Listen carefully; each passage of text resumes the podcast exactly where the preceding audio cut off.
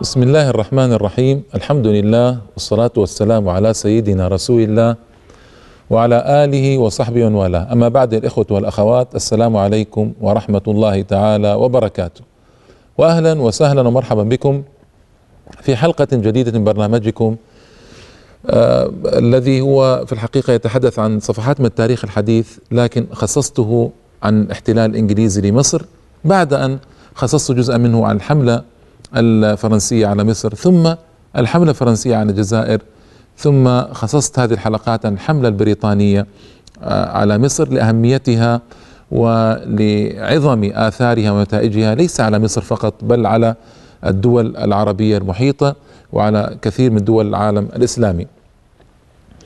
وقد ذكرت لكم في الحلقة الماضية أن أحمد عرابي الضابط استطاع أن يصل إلى مركز مرموق. في بين إخوانه الضباط لقوة شخصيته ولعظم تأثيره وبلاغته وفصاحته وبدأ يطالب بالحقوق. المطالبة اتخذت اوجها متعددة. الوجه الأول كان يطالب بترقية ونظام واحد للترقية. ليس هناك فرق بين ضباط الشركس والضباط الأتراك والضباط المصريين. المهم ف سجن أخذ وسجن عقد له محاكمة وسجن هو ورفيقاه. وتحرك الجيش لأول مرة في تاريخ مصر ليخرج الضباط الثلاثة من السجن. فشعر عرابي بشيء من القوة الكبيرة بين يديه. الخديو ماذا يصنع؟ في مجلس الوزراء تحدثوا وتناقشوا فكان هناك وزير الأوقاف اسمه محمود سامي البارودي. محمود سامي البارودي رجل نشأته نشأة أدبية كان شاعرا مجيدا مفلقا وكان أيضا خريج لمدرسة عسكرية. فجمع بين هذا وذاك. محمود سامي البارودي كان أول الشعراء المجيدين المتميزين في العصر الحديث. يعني عرفنا أن الأدب المصري والعربي عموما انحط كثيرا في القرون المتأخرة. فجاء محمود سامي البارودي ليكون أول شاعر عظيم قوي. آه يعني شعره مثل شعر الأقدمين في بلاغة ورصانة وجزالة وقوة في الألفاظ والمعاني وإلى آخره فبهر الناس بشعره. وتعلم على يديه بعد ذلك شوقي وحافظ و وكان يغشيانه في مجلسه بعد الثورة وبعد ما عاد من سريلانكا من النفي. سأتي على ذلك إن شاء الله تعالى. محمود سامي البارودي كان وزيرا للأوقاف.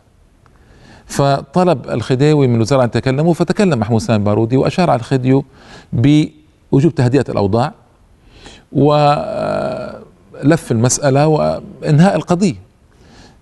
فأقال الخديو أقال عثمان رفقي باشا وزير الحربية السابق الذي كان يقوم على التفرقة بين الضباط وزرع بذور الفتنة وعهد إلى محمود سامي البارودي بوزارة الحربية كان سمى الجهادية مع كونه وزيرا للأوقاف.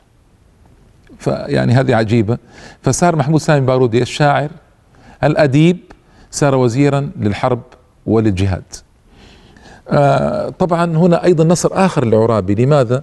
لأن محمود سامي البارودي من المقربين للضباط هؤلاء وأيضا اشترك معهم بعد ذلك في الحزب الوطني اشترك معهم في كل مراحل الثورة ونفي معهم بعد ذلك خارج البلاد.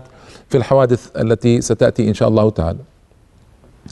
فعين اذا محمود سامي بارودي وزيرا للحربية.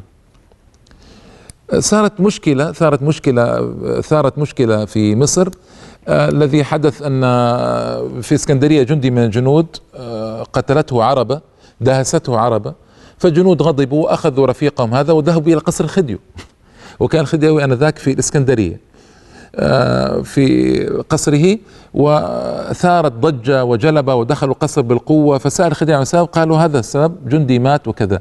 يعني هذا لا يرفع إلى الخديوي مثل هذه القضايا هذه قضايا تحقيق وترفع إلى الشرطة والبوليس إلى آخره. غضب الخديوي جدا وأراد أن يكسر شوكة الضباط وأن يجري تغييرات في البلد. أن يقدم هذا ويؤخر ذاك أن يأتي بضباط إسكندرية إلى القاهرة وقاهرة إسكندرية حتى يفرق عرابي وجمعة. فهم عرابي هذه المسألة واتخذها تكأة لمطالبة أعظم وأكبر. المطالبات الأولى كانت بالترقيات وكذا المطالبة الثانية كانت بطرد وزير الجهادية عثمان رفقي باشا ووافق على طلبه. المطالبة الثالثة كانت مطالبة صعبة جدا. آه، أن خديوي يوافق على الدستور وإنشاء المجلس النيابي إسقاط الوزارة رفع عدد أفراد الجيش. وحتى يفعل ذلك هذا ما ختمت به الحلقة الماضية حتى يفعل ذلك آه، قام بحركة عجيبة وعجيبة جدا لم تعهد من قبل في أي دولة عربية إسلامية ودع عنك مصر يعني هذه ما عهدت بها فيها من قبل. فالذي حدث؟ أنه قرر مع حزبه الوطني سرا أن يقوم بمظاهرة شاملة الجيش يقوم بمظاهرة شاملة وينقلب على الخديو. هذه الثورة العرابية هنا. فعلا حرك الجيش واتجهوا إلى سرايا عابدين القصر الحكم في عابدين وكان عدد الجيش كبيرا وتحرك الضباط وتقدم آه، أحمد عرابي شاهرا سيفه يريد أن يقدم مطالب الأمة للخديو. فإن وافق وإلا عزلوه. هذه الخطة. كان الخديو آنذاك معه آه، كيلفن المراقب المالي الإنجليزي. كيلفن اسمه. وكان معه أيضا كوكسن آه، قنصل بريطانيا في إسكندرية. كان معه آنذاك في سرايا الحكم في عابدين. نزل كيلفن وكوكسن مع الخديو ومع بعض المقربين من الخديو. لأن الخديو شعر بحراجة موقفه حتى حرسه الخاص انحاز إلى عرابي. بدأ يشك في كل من حوله. المهم نزل إلى الخديو نزل ليقابل أحمد عرابي. كوكسن أشار إليه بأن وشجعه بأن يأخذ مسدسه ويقتل عرابي مباشرة. يقتله بمسدسه. وظن كوكسن أنه إن صنع الخديو ذلك خاف الضباط وتفرق جمعهم. لكن الخديو كان أعقل. قال له ألا ترى أننا محاطون بجدران أربعة بجدران أربعة وألا ترى هذا الجيش والضباط والجنود؟ فلو قتلته لا حدث ما لا يحمد عقبه. ففعلا ما فعل ذلك الخديو. لكن لما اقترب عرابي من الخديو شاهرا سيفه صاح فيه حرس الخديو وطلبوا منه أن يغمد سيفه فأغمده. ثم قال ماذا تريد؟ لماذا جئت بالجيش إلى هنا؟ قال أنا عندي مطالب وعدد عليه المطالب الدستور المجلس النيابي المستقل الوزارة المستقلة رفع عدد الجيش. قال أنتم إيش؟ أنتم عبيد إحساناتنا. هذه الأرض أنا ورثت عن آبائي وأجدادي. انظروا للحاكم المتغطرس. عندما يتحدث بلغة المتجبر المتغطرس المتكبر ولا يلتفت للأخطار الموجودة. قال هذه البلاد ورثتها عن آبائي وأجدادي وأنتم عبيد إحساناتي أو إحساناتنا. فعرابي رد عليه قال نحن لسنا عبيدا إلا لله لن نستعبد بعد اليوم. نحن أحرار ولن نستعبد بعد اليوم. فالتفت الخديو إلى كوكسن وقال انظر ماذا يقول هذا. فأشار عليه كوكسن قال ادخل إلى السرايا المناقشة صارت عقيمة ما يمكن بعد ذلك تحدث مناقشة هادئة. ادخل إلى السرايا إلى القصر وأنا سأتحدث نيابة عنك. للإخوة طبعا والأخوات لهم أن يتعجبوا يعني ما لهذا أن يتحدث؟ ومن هو؟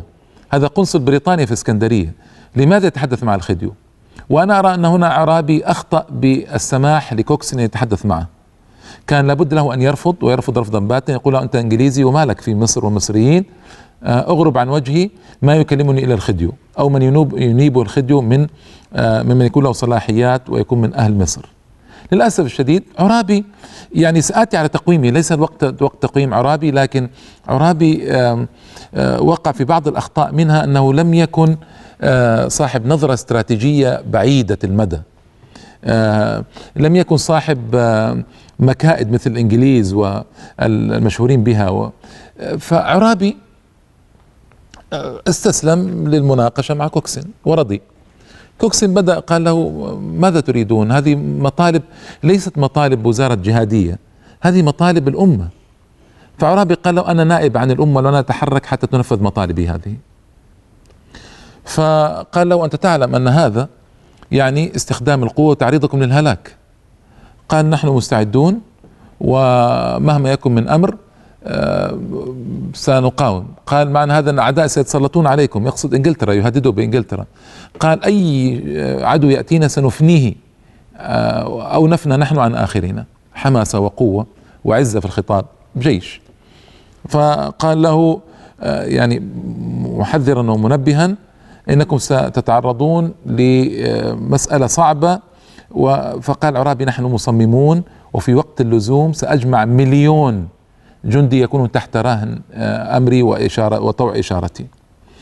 آه، عرابي كان في عرابيين عموما كان فيهم شيء من التجاوز و آه، سماها بعض المؤرخين بالغرور. أنا ما أسميه الغرور لكن أسميه التجاوز في التقدير.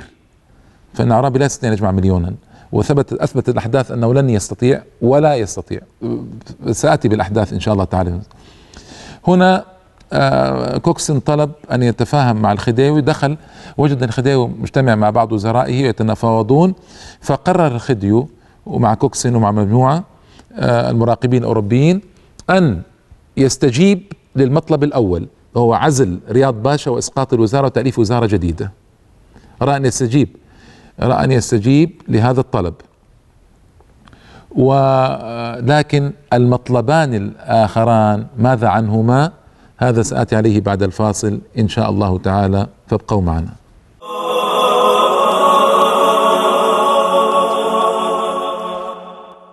السلام عليكم مرة أخرى. بعد فاصل الإخوة الأخوات كنت تحدثت معكم قبل الفاصل أن عرابي أجبر الخديو على قبول مطلب من مطالبه. كان له مطالب واضحة إسقاط وزارة رياض باشا.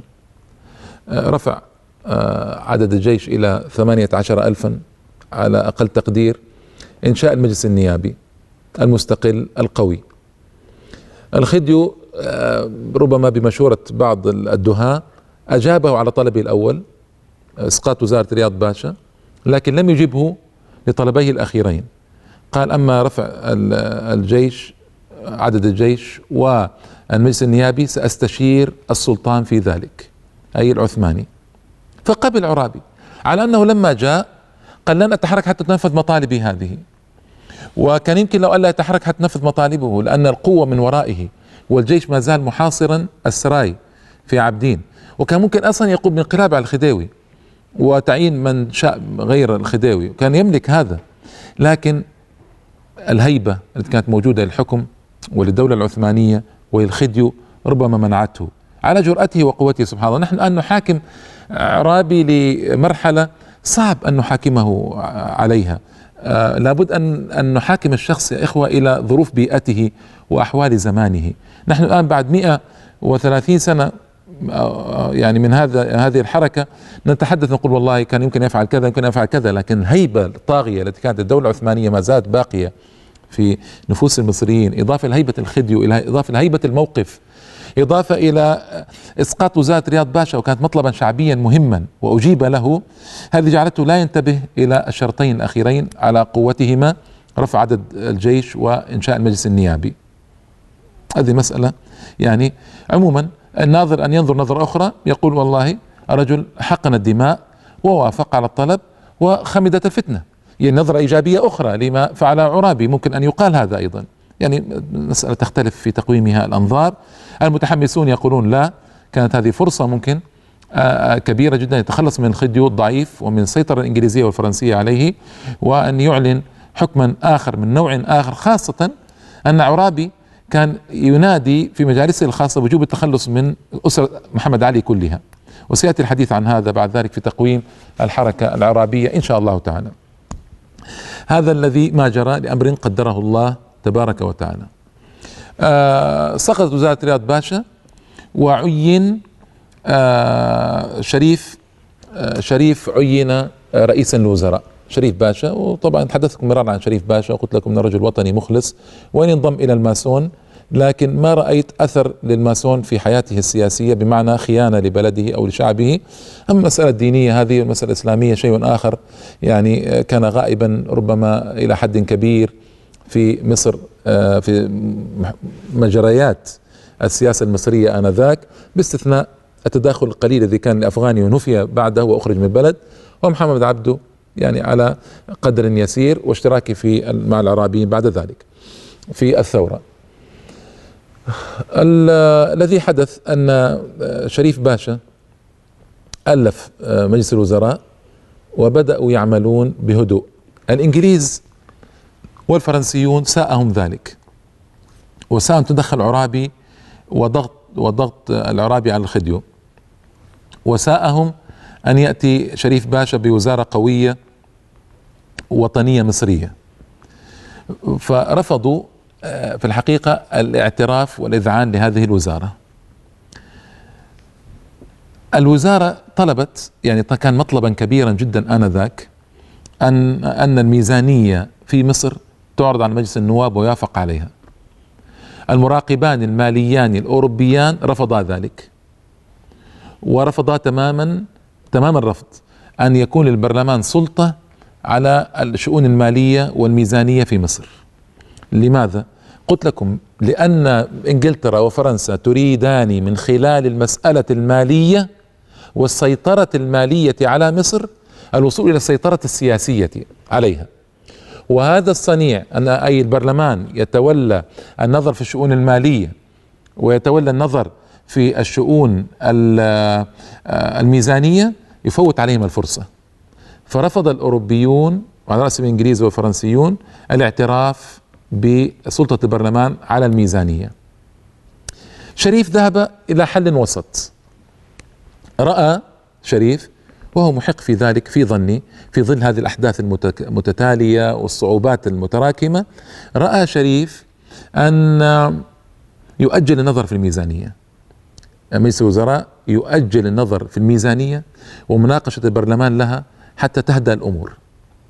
الوزراء العرابيون وعرابي والمجموعة هذه المتحكمة كانت آه، يعني في مجريات الأحداث صارت متحكمة رفضوا ذلك رفضا باتا.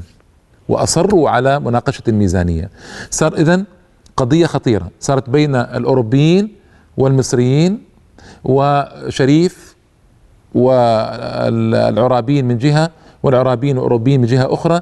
وصلت الأمور لحل لنفق مظلم ما ملك معه شريف إلا أن يقدم استقالته للخديوي.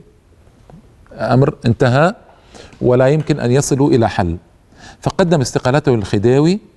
الخديوي عين محمود سامي البارودي رئيسا للوزراء.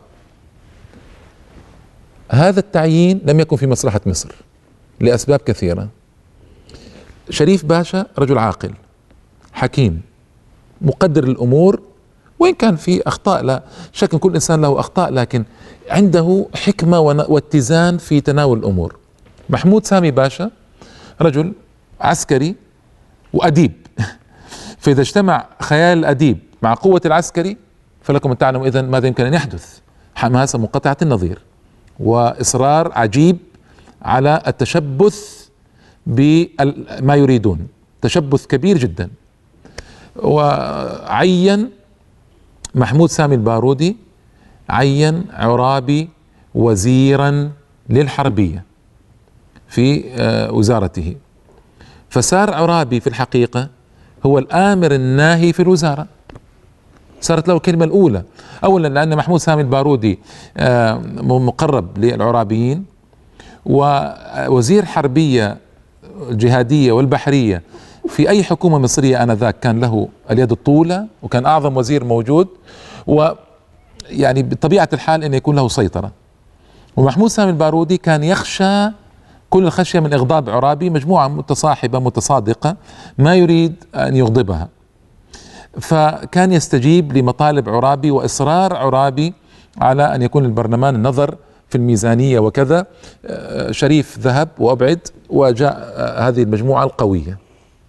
فأسقط آه، في يد آه، الخديو عندما شاهد هذا الأمر. الإنجليز والفرنسيين يضغطون عليه من جهة.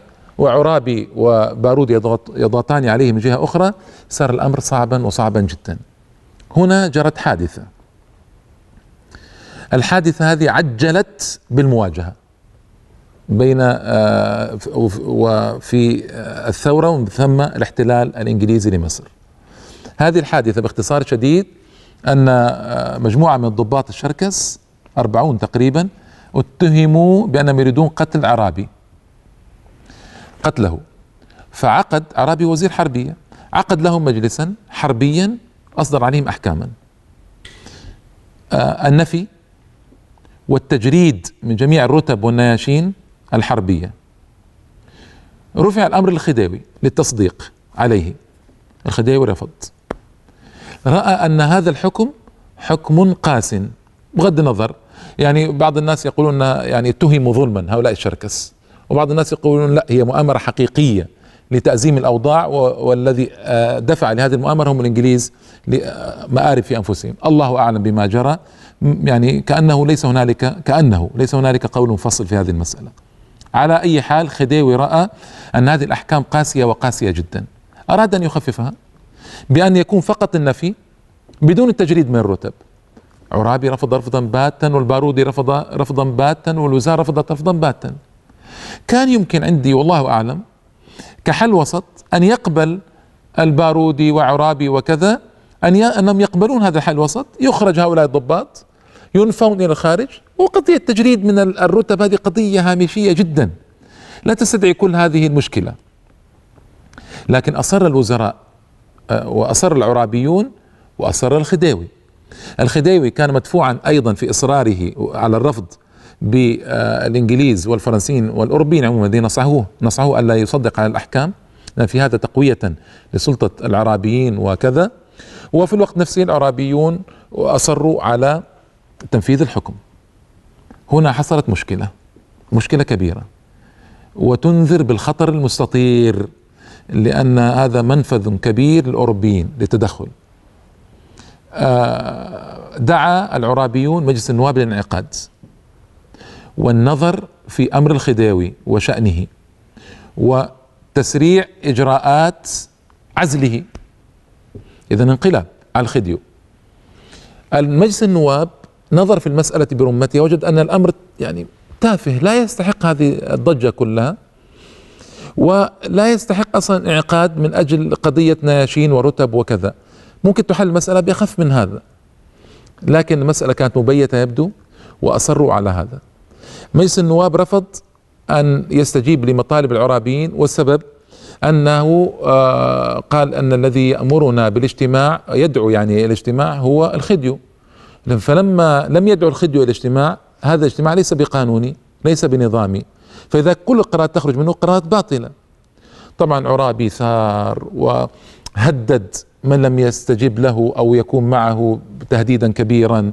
وحصل تجاوزات يعني بعض الأميريلات يعني أركان الجيش قاموا بالسيف على الموجودين ويعني واحد من الضباط قام بالسيف على الموجودين وهددهم فلم يستجب لم لم يستجب مجلس النواب له وصار هنالك مشكلة كبيرة دستورية في البلد. وصار هنالك تأزم كبير وبدأ بعض الأوروبيين يظهر التخوف على المصالح الأوروبية كالعادة هذه المعزوفة سئمناها وأن مصالح الأوروبيين في خطر وأن بدأت يعني نذر التدخل الأجنبي تظهر ها هنا. فماذا حدث بعد ذلك؟ وكيف حل الأمر؟ وكيف سارت القضية؟ هذا الذي سآتي عليه في الحلقة القادمة إن شاء الله. آه، آه، والسلام عليكم يا الإخوة ورحمة الله تعالى وبركاته.